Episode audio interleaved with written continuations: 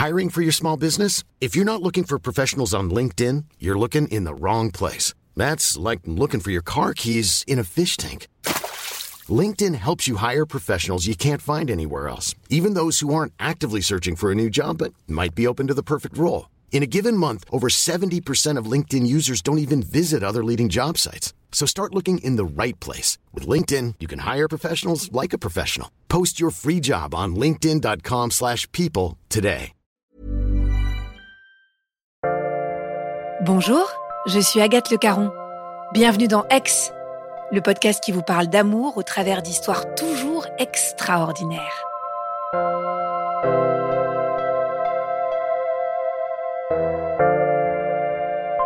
Et si la personne qu'il vous fallait était juste là, sous vos yeux, à côté de vous? Mon conseil du jour, regardez autour de vous, mais pas trop loin. Hein Et c'est pas Amélie qui va me contredire.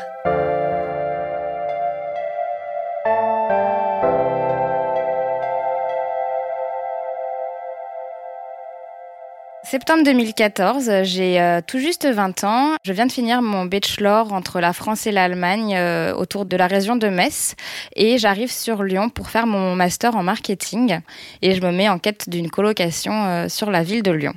Moi, j'arrive sur Lyon quelques jours après la rentrée, donc du coup, beaucoup de logements sont déjà pris d'assaut. Donc, je me mets en, quête de trouver quelque chose de libre un petit peu euh, par dépit. Et le, dernier appart que je vais visiter, c'est vraiment euh, celui de la dernière chance, quoi. C'est dans une colocation avec un jeune garçon euh, qui met sur l'annonce qu'il est en, école d'ingénieur euh, dans l'informatique. Donc je me dis, bon, bah, un informaticien, c'est bien, il sera dans sa chambre tout le temps, j'aurai l'appart pour moi toute seule. Je vais visiter cet appartement, donc en fin de journée, je suis un peu dépitée, j'en ai vu plein, c'est vraiment l'appart de la dernière chance. Donc j'arrive devant la porte et euh, quand il ouvre la porte, je sens qu'il se passe un petit quelque chose. Je sens qu'il se passe, je sais pas, comme un, un petit courant électrique, mais rien de fou parce que physiquement, il n'est pas du tout mon genre. Moi, je suis vraiment euh, à cette époque-là une jeune fille un petit peu superficielle, euh, très attirée par les garçons euh, grands, baraqués, musclés, souvent plus âgés que moi. Enfin, le prototype de l'étudiante en école de commerce. c'est un peu cliché, mais c'est vraiment le, le, profil que j'avais. Et lui, c'est un geek informaticien qui sort rarement de sa chambre. Alors, il a beaucoup de charme. Il a les cheveux châtains, un petit peu longs, des yeux bleus très très beaux, un, visage avec une forme euh, magnifique, euh, un peu carré, mais euh, bah, il fait pas de sport du tout, donc on sent qu'il a un peu quelques kilos en trop et puis qu'il est un peu le dos voûté comme un, informaticien quoi, qui passe sa vie sur son ordinateur. Et clairement, c'est pas du tout mon type. Je craque pas sur lui physiquement, mais malgré tout, je sens ce petit courant électrique entre nous qui me fait un petit quelque chose quand même. L'appartement euh, en soi est pas décoré, euh, pas super meublé. Enfin, dans le salon, il y a une table, des chaises et un canapé. Il y a même pas de télé, quoi. la seule euh, pièce qui est bien équipée, c'est sa chambre avec un lit et un bureau immense avec trois écrans géants d'ordinateur dessus. Donc je me dis bon bah c'est bien ce que je pensais. J'aurai l'appartement pour moi toute seule si je l'ai, quoi. Et puis la visite se finit en 5-10 minutes maximum, je repars. Et euh, le soir, il m'envoie un mail pour me dire, bon, bah, je dépose le dossier à l'agence, euh, c'est toi que j'ai choisi sur les visites que j'ai fait aujourd'hui, on verra ce qu'ils en disent. Il me recontacte quelques jours plus tard pour me dire bon bah bonne nouvelle, l'agence t'a choisi, tu peux emménager. Donc euh, j'ai quelques semaines devant moi pour trouver un lit, un bureau et une commode pour ranger mes vêtements quoi. Et là, euh, ma sœur qui est avec moi sur Lyon me propose de m'aider à ramener les, les, meubles que je trouve à l'appartement. Donc on, on, loue une camionnette et on arrive à l'appartement. Et là, ma sœur dans l'ascenseur, quand elle voit Guilhem dans l'appart, elle me dit il est quand même pas mal le coloc. Hein je dis ouais ouais bof, pas plus que ça quoi. Mais bon si tu le dis. Guilhem nous aide à, charger les meubles, à, monter tout ça. Et euh, quelques jours se passent encore avant que j'emménage dans l'appartement. Et quand j'arrive le, le, fameux jour de mon aménagement, euh, tous les meubles ont été montés. Euh, L'appart est nickel de chez nickel. Il a acheté une télé. Enfin, vraiment, on sent qu'il a fait un effort de fou pour m'accueillir, quoi. À l'époque, donc moi, j'arrive de trois années de licence dans la région nord-est de la France et je suis en couple avec un garçon de 10 ans de plus que moi qui est établi, qui a sa vie, qui travaille, qui a une super voiture de sport. Enfin voilà, encore une fois dans le cliché de la jeune étudiante de 20 ans euh, bah, qui aime bien euh, se montrer. Je suis en couple, donc je m'intéresse pas vraiment à mon coloc, c'est vraiment juste un colocataire. En l'occurrence, mon copain de l'époque vient passer euh, un week-end à l'appartement quelques semaines après mon installation. Week-end qui se passe pas très bien. La relation à distance, c'est vraiment pas simple à gérer. Et puis lui, euh, il est pas du genre euh, romantique, petit copain qui met sa femme en valeur ou quoi. Enfin, vraiment, c'est un peu le macho de service qui me traite pas super bien. Et puis ce week-end-là, euh, je suis aussi très gênée quand on est à l'appartement et qu'on a des moments un peu câlins. Je me dis, ah, c'est quand même euh, bizarre d'avoir euh, Guilhem à côté qui peut tout entendre et tout ça. Enfin, il y a quand même une certaine gêne.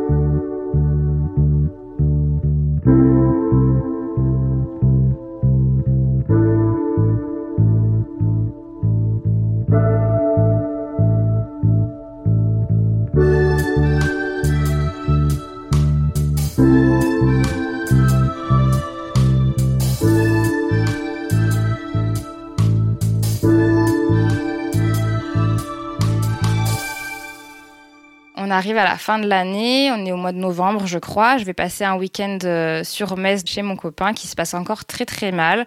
Et euh, au moment de repartir, je lui dis je crois qu'il faut qu'on arrête là, euh, ça sert à rien, relation à distance, de toute façon, ça mènera nulle part. Et puis début janvier, quand je retourne sur Lyon, je revois Guilhem du coup. Et je lui dis tout de suite que ma relation est terminée. Et puis petit à petit, euh, il y a une graine qui germe dans mon esprit en me disant, en fait, peut-être que Guilhem, il est aussi un peu pour quelque chose à cette rupture.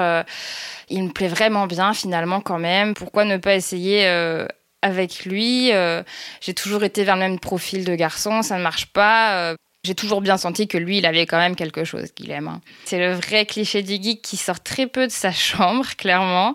Les seuls moments où il sort, c'est souvent le vendredi soir ou le week-end, quand il y a ses frères qui viennent euh, manger ou boire un verre à l'appartement. Et en fait, c'est surtout dans ces moments-là où je me rends compte qu'il y a quelque chose, c'est que ses frères sont hyper taquins avec lui vis-à-vis de moi.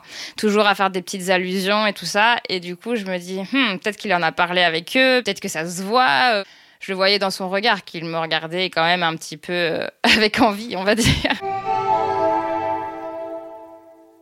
À ce moment-là, du coup, début janvier, ça fait quatre mois qu'on est colocataire. Je l'ai jamais vu parler avec d'autres filles que moi. Je l'ai jamais vu partir en soirée. Je m'imagine que euh, soit il n'a jamais eu de petite amie, soit en tout cas sur ces quatre mois-là, il n'a pas eu de relation avec d'autres filles. Donc je ne sais pas ce qu'il en est au fond, mais euh, je vois bien que, euh, en tout cas sur les quatre mois de notre colocation, il s'est jamais rien passé avec des filles, quoi. Donc euh, je me suis dit, si je veux qu'il se passe quelque chose, va falloir que ce soit à moi de prendre le taureau par les cornes.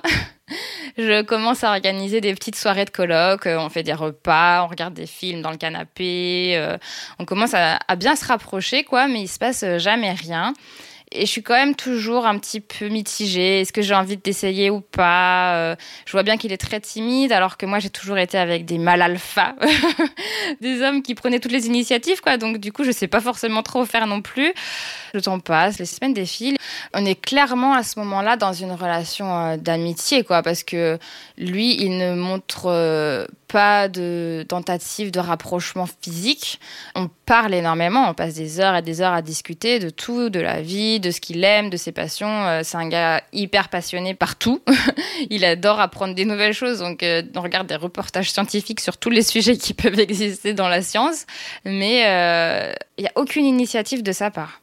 Je vois bien qu'il est charmé, c'est vraiment dans son regard, et puis cette tension qu'il y a entre nous, qui est permanente, qui a toujours été là, malgré ça, il va pas essayer de, de, me faire des petites caresses dans le dos quand on regarde un film dans le canapé. Si moi je vais mettre ma tête sur son épaule, par exemple, euh, il ose pas. Puis je sens que quand moi je vais mettre ma tête sur son épaule quand on regarde un film, je sens bien son cœur qui bat plus vite, je sens bien qu'il euh, commence à transpirer un petit peu. C'est que des signes physiques, mais jamais, euh, jamais rien d'exprimé, quoi.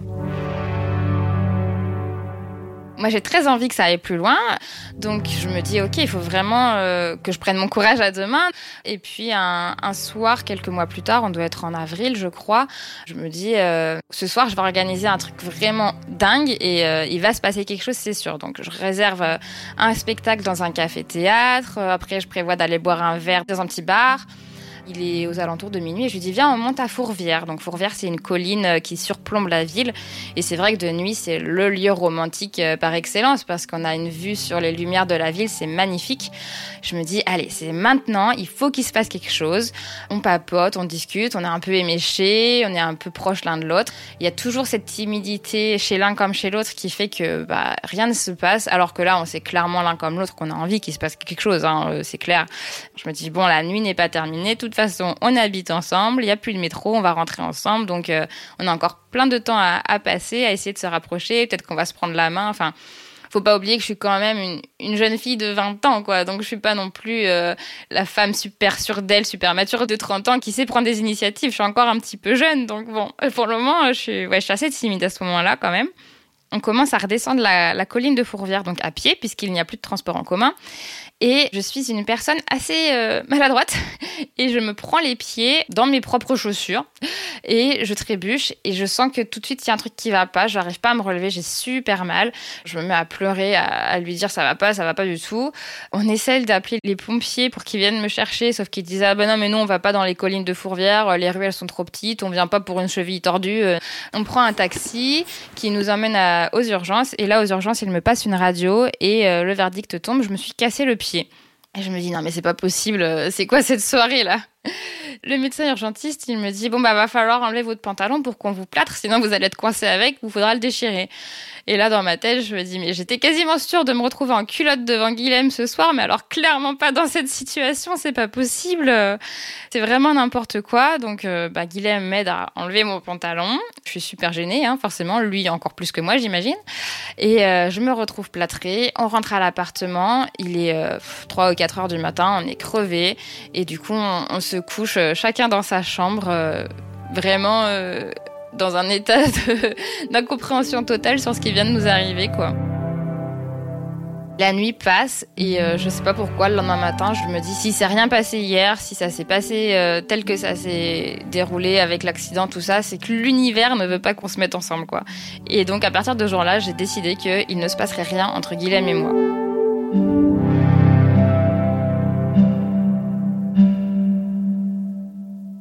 Je suis euh, en plâtre pendant deux mois et demi, je crois. Et du coup, euh, bah, quand on me déplâtre, c'est le début de l'été. Clairement, bah, j'ai qu'une envie, moi, c'est de sortir, de faire la fête, quoi. Je viens de passer deux mois et demi avec des béquilles. Euh, j'ai juste envie, c'est d'aller danser. Je passe mon été en boîte à, faire la fête. Je flirte à droite à gauche. Je ramène des gars à la maison. C'est pas très sympa vis-à-vis de Guilhem, mais franchement, j'ai qu'une envie, c'est de profiter à ce moment-là. Guilhem, il est égal à lui-même. Il va à son école d'ingé ou alors, comme il est en alternance euh, chez Orange, il va à son alternance et puis il rentre le soir, il va sur son ordinateur pour programmer et puis il se couche euh, à pas d'heure et le lendemain matin, il recommence. Donc non, il n'est toujours pas en soirée. Il n'est toujours pas en train de flirter avec d'autres filles, euh, chose qu'il n'a jamais fait de sa vie, je crois, flirter. Il ne sait même pas ce que ça veut dire. Donc, égal à lui-même, quoi.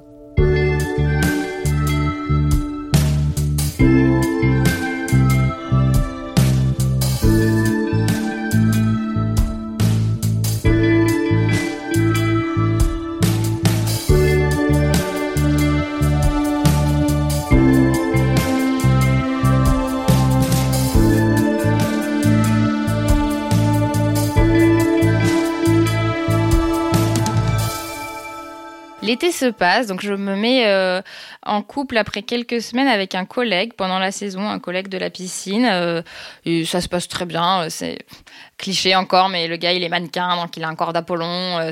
je retombe dans mes travers de quelques mois auparavant, quoi. Et puis à la fin de la saison, ce fameux mec avec qui je suis depuis quelques semaines me dit ah bah j'ai ma copine qui rentre de vacances là, du coup bah on arrête de se voir. Donc je suis choquée forcément parce que je ne savais pas qu'il avait une petite amie. Donc je suis dégoûtée. Et la soirée de fin de saison, euh, pour le provoquer un petit peu, euh, je flirte avec un autre collègue du coup, Nassim, avec qui j'ai nargué un petit peu Kevin. Il se passe quand même quelque chose de sympa. Je sais pas, on n'avait pas trop parlé de l'été, mais là, pour le coup, on s'entend vraiment bien. Et puis il demande à ce qu'on se revoie. Je lui dis bah écoute si tu veux ouais pourquoi pas. Euh, faut savoir que donc Nassim est d'origine algérienne, qu'il a 35 ans, donc c'est le profil type du gars qui va déplaire à mes parents. Donc j'adore hein, parce que clairement j'ai 21 ans et je n'ai qu'une envie c'est de faire chier mes parents. Je fais ma crise d'adolescence un petit peu en retard à ce moment-là je pense. On décide de se mettre en couple. Puis ça se passe très bien étonnamment. Donc au bout de peut-être euh, trois semaines de relation, euh, il me propose de venir habiter avec lui parce que j'y suis euh, forée euh, tous les soirs, quoi, clairement. Donc, euh, je vais voir Guilhem. Je lui dis Bah écoute, je suis désolée, je vais partir de la coloc. Par contre, est-ce que ce serait possible que je garde mon courrier ici? Parce que chez Nassim, on est en sous-location. Du coup, je peux pas mettre mon courrier officiellement chez lui. Est-ce que c'est possible que tu gardes mon nom sur la boîte à lettres? Guilhem, toujours euh, trop sympa. Enfin, c'est vraiment une, crème, ce garçon. Il dit, ouais, pas de problème, ok. Euh, on est en septembre 2015. Euh, ça fait tout juste un an que je connais Guilhem, du coup, et je m'en vais de la coloc et je ne revois pas Guilhem pendant trois ou quatre mois. Au début de l'année scolaire 2015, je suis pas du tout en culpabilité vis-à-vis de Guilhem ou même triste de, partir de la coloc parce que je suis à fond dans mon idylle euh, avec Nassim. Euh, c'est tout beau, tout rose, euh, la passion absolue et c'est le mec parfait. On se marre énormément. C'est les premiers mois d'une histoire d'amour très fusionnelle. C'est vraiment la, la vie dont je rêvais, donc je suis hyper heureuse, hyper épanouie. Euh, et c'est Guilhem qui me recontacte au bout de quelques mois pour me dire bah en fait t'as reçu du courrier, ce serait peut-être bien qu'on se voit pour que tu le récupères et tout ça. Et c'est là où je me dis ah mais oui c'est vrai que j'avais laissé mon adresse chez lui quoi. Je m'étais pas trop inquiétée de ça. Et du coup on se revoit au mois de novembre je crois donc euh, peut-être ouais trois mois après. On se donne un rendez-vous pour s'échanger le courrier et puis pour boire un verre. Finalement, euh, je me dis c'est vrai que c'était un, un, bon pote, c'est dommage d'avoir perdu contact quoi mais je suis plus du tout dans ce que j'avais pu ressentir les mois d'avant quoi. Je suis juste dans le ah c'est cool de revoir un pote euh, après quelques mois pour boire un verre. On se donne rendez-vous sur la place de l'hôtel de Ville à Lyon, je m'en souviendrai toute ma vie. Je l'attends et je vois qu'il descend du bus et euh, il est métamorphosé complètement métamorphosé. Il a perdu 15 kilos. Il est bien coiffé pour une fois. Il porte des vêtements qui le mettent en valeur. Il se tient beaucoup plus droit qu'avant. Il a le regard assuré. Enfin, c'est plus le même homme, quoi. Je pense que comme dans un dessin animé, je me retrouve avec la bouche béate jusqu'à ce qu'il arrive devant moi.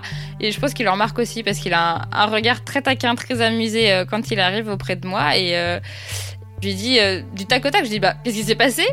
Il me dit bah écoute, euh, je me suis mis au sport, euh, tu vois, j'ai perdu 15 kilos nanana. Enfin, il m'explique ce qui s'est passé sur ces derniers mois quoi. Et donc je suis bluffée. Déjà, il y avait le charme qu'il a toujours eu avec ce beau visage bien carré, charismatique, ses yeux incroyables. Et alors là, on voit les muscles qui sont saillants sous ses vêtements, clairement ouais, très cliché, mais c'est sûr que je me dis, hmm, effectivement, là, euh, là, pour le coup, si je l'avais rencontré comme ça il y a un an et demi, j'aurais foncé dedans, quoi.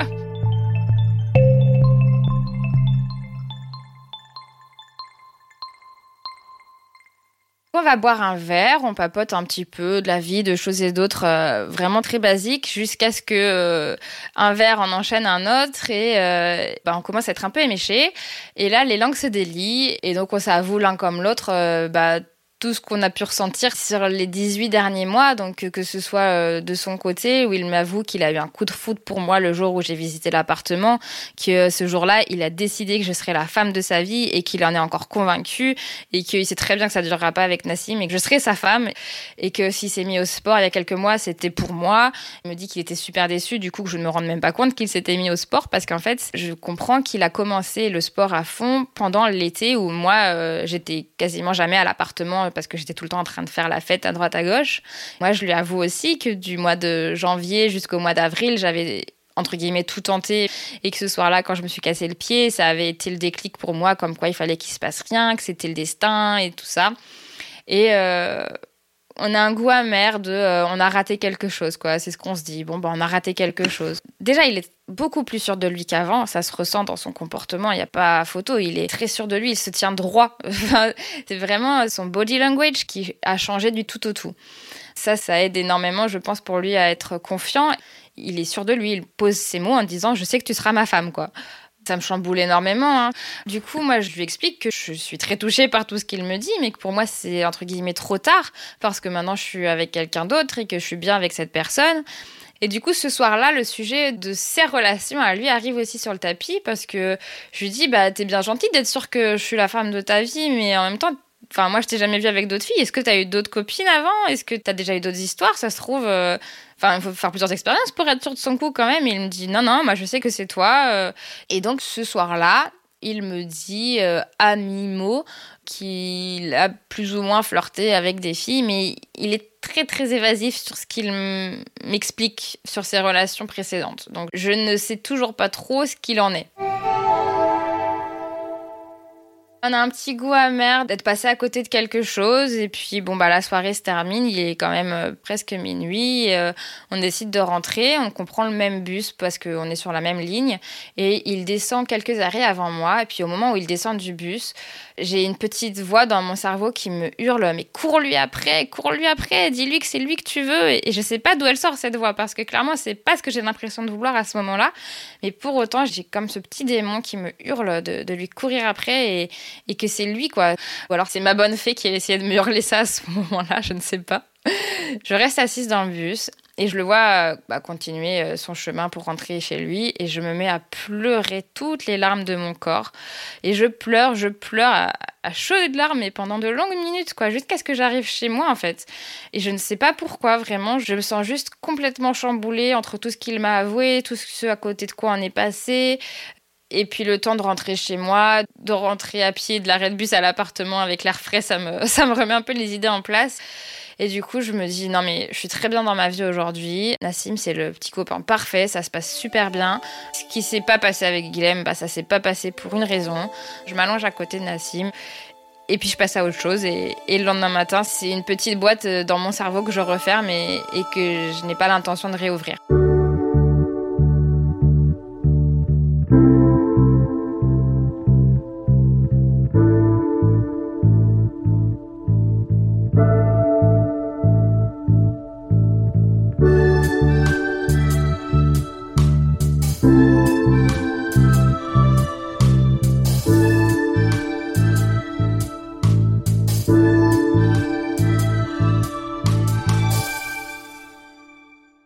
Ma vie avec Nassim. Il y a toujours des, petites disputes de couple qui apparaissent, des incompréhensions. Je sais que ça commence à partir de Noël où euh, je vais passer Noël euh, dans sa famille et euh, ben, ils sont d'origine musulmane et sa mère et sa sœur m'accueillent en tenue traditionnelle et Nassim commence à leur faire une, crise en leur disant mais c'est pas normal de l'accueillir comme ça, on est européens, nanana et je me dis oulala. Dans quoi je suis tombée. Euh, je veux pas tomber dans les clichés de conflits euh, de culture, tout ça. Enfin, nous, dans notre couple euh, au quotidien, il n'y a pas d'histoire d'origine, de culture. et je commence à me dire, sur le long terme, ça peut être compliqué parce que si sa famille m'accepte pas et si ma famille l'accepte pas, ça peut commencer à être compliqué, quoi. Et je pense que c'est là que ça a commencé à créer des tensions entre nous, en fait parce que lui, il a 35 ans et que du coup, il a aussi envie de commencer à fonder quelque chose et que je me dis, mais il va d'abord falloir que les, les, bases soient saines pour que quelque chose puisse se construire. Moi, j'ai 22 ans, je suis pas forcément sûre d'être prête tout de suite. Du coup, les fêtes euh, de fin d'année passent et avec Nassim, donc, euh, on, on commence à avoir des discussions hein, assez importantes sur notre relation. Et c'est aussi le moment où je revois Guilhem en tant que pote, du coup, pour aller faire de l'escalade. On profite de ces séances d'escalade pour pas mal discuter. Donc, je lui parle beaucoup de cette relation avec Nassim, où je me pose énormément de questions sur, euh, bah, sur ce qu'il en est, quoi. Et puis on va boire des verres. Et puis de fil en aiguille aussi, on décide de faire des cours de salsa le jeudi soir ensemble parce que Nassim, il travaille tous les jeudis soirs. Et puis du coup, bah, on en arrive à se voir euh, deux à trois fois par semaine. Nassim n'étant pas jaloux, ça lui pose pas de problème que j'ai un super pote. Euh, ils s'entendent plutôt bien l'un et l'autre même. Euh. Et donc les mois passent comme ça. On se voit donc énormément avec Guilhem jusqu'à l'été. Et donc ça fait un an qu'on est ensemble avec Nassim. Et là, il me demande en mariage je suis un peu perplexe parce que je m'y attendais pas. Donc euh, j'accepte sa bague, qui est magnifique ma foi, mais euh, incertaine encore une fois, euh, un peu dans le doute. J'en parle avec des très bonnes amies à moi qui me disent Mais Amélie, ça fait un an que tu es dans le doute, que tu sais pas si ça va aller quelque part ou pas. Il veut vraiment construire quelque chose, quoi. Tu peux pas le faire miroiter comme ça. Et puis le sujet Guilhem arrive forcément sur la table. Elles me disent Mais tu passes ta vie avec lui, tu passes plus de temps avec Guilhem qu'avec Nassim, mais c'est n'importe quoi. Tu vas droit dans le mur. Mais euh, bah, je continue mon chemin droit dans le mur, visiblement, puisque les, les mois passent encore. On arrive au mois d'octobre à peu près. Et là, euh, là, ça va plus du tout avec Nassim. C'est dispute sur dispute. Euh, j'ai énormément de rancœur envers lui, de tout ce qu'il a pu me dire dans les disputes qu'on a eues. Enfin, le moindre de ses comportements m'horripile et du coup, je suis tout le temps en colère contre lui. Donc ça va vraiment pas on rentre sur Lyon après les fêtes euh, de Noël et, euh, et je lui dis je crois qu'il faut qu'on en arrête là parce que ça sert à rien, on va nulle part toi et moi, c'est vraiment pas la peine quoi. On se fait plus de mal qu'autre chose. Je décide de rester à notre appartement quelques jours encore, le temps de, de trouver de quoi me retourner. Et mon anniversaire tombe le 28 décembre. Ce soir-là, il est censé travailler, donc j'invite des amis à l'appartement. Et bien sûr, le premier à arriver, c'est Guilhem. Donc euh, Guilhem arrive à l'appartement et je lui tombe dans les bras en pleurs en lui disant c'est fini avec Nassim, on s'est séparés, euh, ça pouvait pas marcher et tout ça. Et il me dit bah écoute si tu veux tu peux venir à l'appartement, euh, le canapé t'accueillera avec grand plaisir. Du coup j'ai cette idée là en tête pour les jours à venir et je me dis bon bah voilà j'ai une solution. On passe la soirée avec mes potes, ça se passe super bien, on rigole, ça me fait vraiment du bien. Et puis, euh, début janvier, euh, je charge tout ce que je peux dans ma petite Toyota Yaris et je prends la, route euh, jusque chez Guilhem.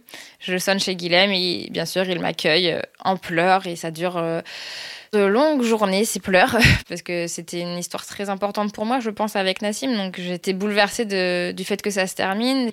Guilhem, c'est un saint, il est toujours dans le meilleur comportement qu'on peut avoir. Et du coup, quand j'arrive ce soir-là en pleurs chez lui, il est juste présent euh, pour me prendre dans ses bras, pour me réconforter. C'est la personne la plus bienveillante que je connaisse. Et puis je vois dans, dans son regard qu'il a mal pour moi, quoi. Il voit comme je suis triste et du coup, il, il veut juste que j'aille mieux vraiment à ce moment-là. On passe quelques jours comme ça, et puis le colloque qu'il avait trouvé à l'époque euh, était en stage pendant quelques mois, je crois, et du coup, bah, j'avais la chambre pour moi. Retour aux sources, je retrouvais mon ancienne chambre en fait. Hein. C'était un peu comme si on revenait euh, un an et demi en arrière. Peut-être deux ou trois semaines après que je sois arrivée à l'appartement, Guilhem vient me voir un soir dans, dans la chambre et il me dit Mais euh, qu'est-ce qui nous empêche maintenant d'être ensemble? Parce que je pense que finalement, il avait toujours ressenti aussi qu'il y avait quelque chose que j'étais pas partie euh, juste parce que ça n'allait pas avec Nassim, mais que j'étais aussi peut-être un petit peu en partie venue pour lui, quoi. Et donc il s'approche de moi et il pose un baiser très maladroit sur mes lèvres et il repart. C'est vraiment comme s'il faisait l'acte de bravoure le plus important de sa vie, quoi, je crois il a vraiment pris tout, tout ce qu'il avait de courage ce soir-là. Pour lui, je pense qu'il m'avait mis sur un piédestal dès le début et que j'étais un petit peu comme un diamant inaccessible euh, ou comme le, trésor d'Aladin où si jamais on y touche, tout risque de s'effondrer. Et du coup, quand il est venu me voler ce baiser-là euh, après quelques semaines où j'étais chez lui, c'était un petit peu comme... Euh, je veux m'assurer que c'est bien réel et qu'elle est vraiment là et qu'elle repartira pas, quoi. Ce baiser-là, il était trop tôt pour moi. J'étais pas prête. J'étais clairement encore euh, dans le deuil de ma relation passée. Et du coup, euh, je lui en voulais à lui alors qu'il était pour rien, le pauvre, et que ça faisait déjà trois ans qu'il attendait. Enfin, il y a vraiment euh, plein d'émotions contradictoires qui se passent à l'intérieur de moi. Et du coup, les premières semaines sont assez compliquées. Je lui annonce que je ne vais pas rester à la coloc et que je vais prendre un appartement toute seule pour quelques temps, pour me retrouver un petit peu et qu'on peut se voir aussi souvent qu'il le faut, hein, qu'on peut commencer notre relation comme ça, mais que j'ai besoin d'un espace pour moi, quoi. Donc je me mets dans un petit studio euh, à quelques centaines de mètres de chez Guilhem, donc clairement on passe notre vie ensemble quand même, mais bon, par principe j'ai vraiment l'impression d'avoir mon petit chez moi. Et puis c'est comme ça que notre histoire euh, commence parce qu'on on va vivre notre première fois.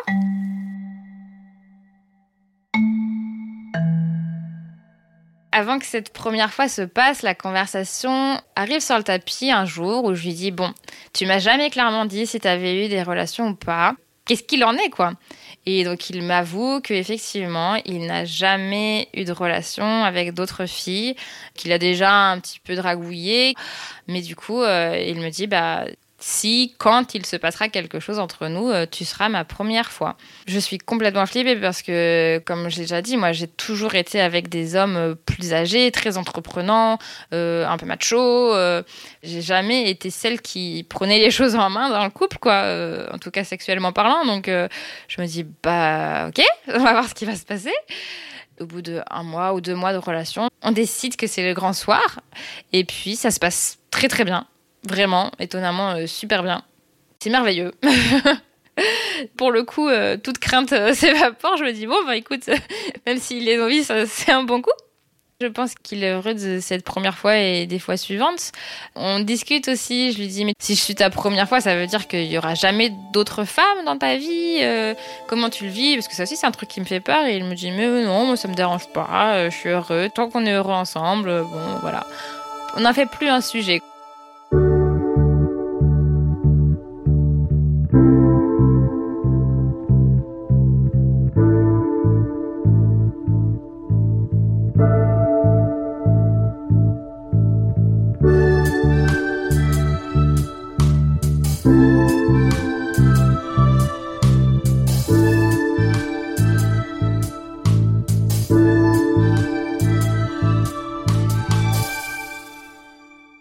Arrive au printemps et en fait, euh, lui a un stage à faire à l'étranger pour son école d'ingénieur. Et il me dit, bah écoute, euh, comme on aimerait bien rehabiter ensemble dans quelques mois, pourquoi tu viens pas directement à la coloc? Et puis, euh, tu as trois mois toute seule, du coup, dans la coloc. Et quand je reviens en septembre, ben, du coup, on habite de nouveau ensemble. Donc je lui dis oui, c'est vrai que c'est une bonne idée. Donc je retourne habiter à la colocation et lui part pour trois mois aux États-Unis. La relation à distance se passe très mal. Déjà parce qu'on est un bébé couple plein d'insécurité, plein d'incertitudes, et puis parce que euh, bah, Guilhem, euh, ça reste un geek, mais c'est un geek qui fait de la programmation sur ordinateur, mais alors par contre, euh, papoter et chatter sur les réseaux ou quoi, c'est pas son truc, quoi. Donc j'ai du mal à grappiller des, des nouvelles de lui, j'ai du mal à avoir des belles conversations au téléphone. c'est vraiment pas simple à gérer cette relation. Donc je lui fais beaucoup de reproches, on se dispute pas mal au courant de l'été, il me dit ah, écoute, euh, j'en peux plus, euh, je vais rentrer plus tôt. Mais euh, la plus grosse surprise, c'est qu'il revient avec une proposition d'emploi de l'entreprise qu'il avait pris en stage. Donc je lui demande quelles sont les, les petites clauses sous contrat, quoi, qu'est-ce que ça implique? Et il me dit, bah écoute, il propose de me payer un visa pour que je puisse aller travailler là-bas. Je leur ai parlé du fait que je suis en couple. Ils m'ont expliqué qu'avec ce visa-là, euh, on peut avoir euh, une personne qui vient avec nous, mais il faut qu'on soit mariés. Je lui dis, mais t'es gentil, mais ça fait quoi 4-5 euh, mois qu'on est ensemble? N'importe quoi, ça va pas la tête, quoi, on va pas se marier. On discute énormément de cette proposition parce que c'est quand même une offre incroyable bah, déjà financièrement parlant, puis ensuite euh, l'expérience quoi, d'aller vivre aux États-Unis, c'est quand même quelque chose absolument incroyable. Donc je lui dis mais moi je veux pas que tu passes à côté de ça, euh, surtout pas au nom d'une relation qu'on sait pas si ça va tenir ou pas. Euh. Et elle me dit, moi, je pars pas sans toi, c'est hors de question. c'est soit on y va ensemble, soit on n'y va pas. je lui dis, mais du coup, tu veux te marier avec moi? Je sens qu'encore, ça pèse sur mes épaules. Quoi. La décision, elle me revient uniquement à moi de savoir ce que je veux faire. Il faut savoir que ce visa d'épouse ne me permettra pas de travailler. Il faudra qu'on attende d'avoir la carte verte pour que je puisse travailler. On sait l'un comme l'autre que si je décide de partir avec lui, il y aura euh, deux ou trois ans où je ne pourrai pas travailler.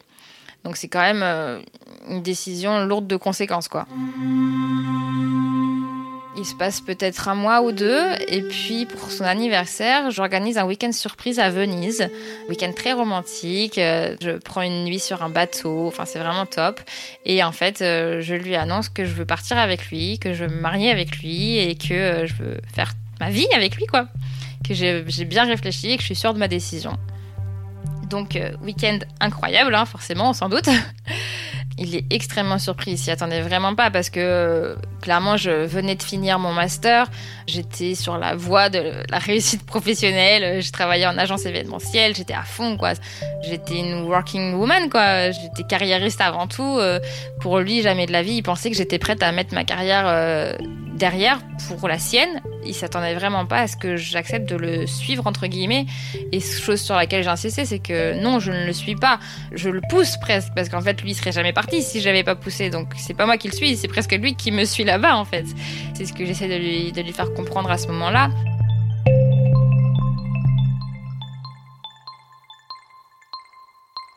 Avant d'organiser le mariage, on a de longues conversations sur qu'est-ce qui va se passer euh, au niveau de notre équilibre conjugal, du fait que je ne travaillerai pas du fait que je ne gagnerai pas d'argent, que je ne cotiserai pas pour la retraite, tout ça. On met vraiment tout à plat parce qu'on est tous les deux issus de parents divorcés et donc on sait très bien que c'est quelque chose qui peut nous prendre au nez.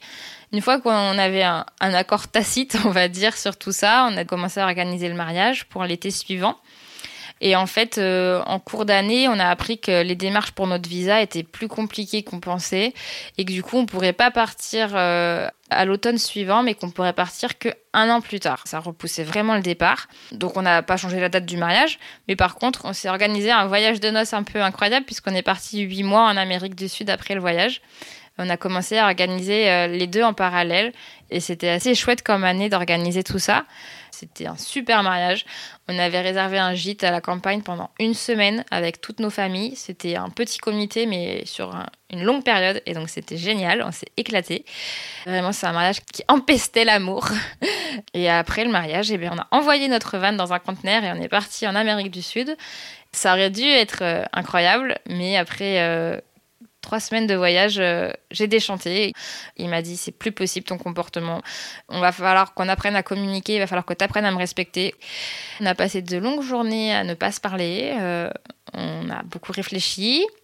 Il m'a forcé à beaucoup réfléchir. On a eu la chance finalement d'être euh, cloisonné dans ce petit van de 5 mètres carrés, à ne pas avoir d'autre choix que d'être l'un avec l'autre. Donc on a réussi on a réussi à communiquer, à parler, et j'ai compris ce qu'il me reprochait, chose que je ne comprenais probablement pas avant. J'ai compris que mon comportement n'était pas normal, que je lui manquais de respect finalement dans mes actions. Et donc, euh, après quelques semaines, quelques mois même, hein, euh, ça s'est bien passé. On passe de super moments, on voit des choses incroyables. Et pendant qu'on est en voyage euh, en France, ça commence à, pulluler de bébés dans la famille. Ma sœur, mes belles-sœurs, il y a des bébés qui arrivent de partout. Ça réveille en moi bah, cette envie maternelle que beaucoup de femmes connaissent. Donc, je commence à lui dire, je veux un bébé. Maintenant, je veux un bébé. Et puis j'insiste, j'insiste. Je lui explique aussi mon raisonnement. On va arriver aux États-Unis quatre mois après le voyage. J'aurai pas d'autorisation de travail. J'aurai rien d'autre à faire, entre guillemets, que de commencer à, avoir des enfants. Et comme ça, quand mon, permis de travail arrivera, euh, eh ben, j'aurai déjà mon enfant. Ce sera de la plus-value pour un employeur d'embaucher quelqu'un qui a déjà eu ses enfants et qui peut se mettre à fond dans sa carrière. Enfin, j'ai plein d'arguments, il n'y a pas de problème. et elle me dit. Euh, on verra, on attend d'être bien installé aux États-Unis, d'avoir un logement euh, et on verra.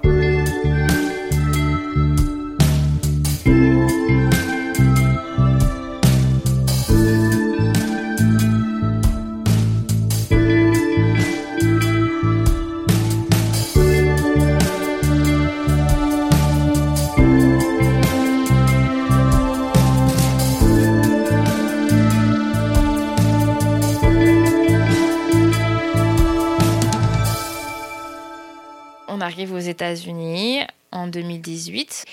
On s'installe, je trouve un appartement en 48 heures, hein, bien sûr, parce que moi j'ai qu'une idée en tête. Il m'a dit on attend l'appartement, dès qu'on a l'appartement c'est bon, donc 48 heures après notre installation, j'ai l'appartement. Le week-end suivant, on achète les meubles, et du coup je lui dis bon bah c'est bon maintenant, on peut faire un bébé. Et il me dit bah écoute, oui effectivement on peut faire un bébé, oui. Et je tombe enceinte 15 jours plus tard. Elle arrive en août suivant. On pensait avoir traversé euh, les plus gros tumultes de notre relation sur les années précédentes et on s'attendait clairement pas à ce que la parentalité soit une tornade encore plus importante à traverser.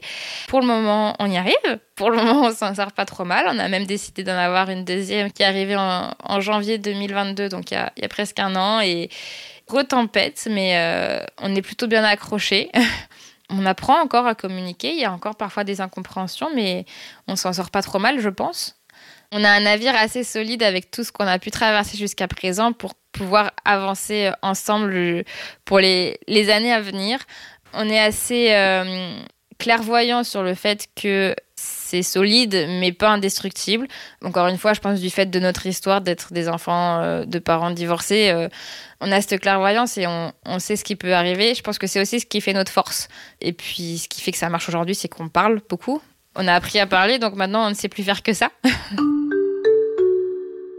Quand je fais un, un petit euh, retour en arrière sur notre histoire, je me dis que heureusement qu'on s'est pas mis ensemble tout de suite parce que j'étais très jeune, très immature clairement.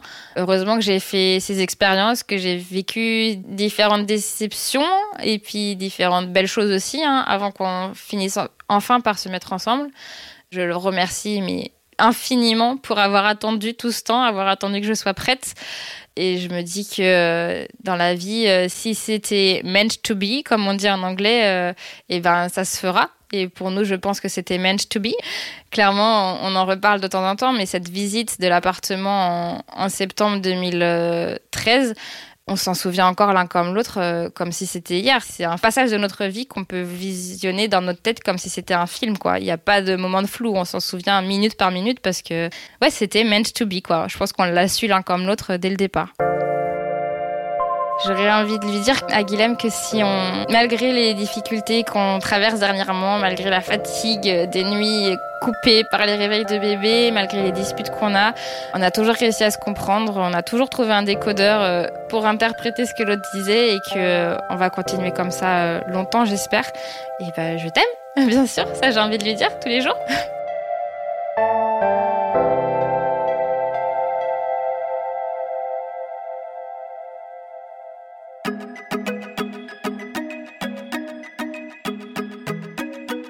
Merci à Clémentine Delagrange qui a réalisé cet épisode, à Isabelle Field qui l'a monté et à Alexandre Ferreira qui l'a mis en musique. Si vous l'avez aimé, surtout n'oubliez pas, mettez-nous des étoiles et des commentaires. Merci beaucoup.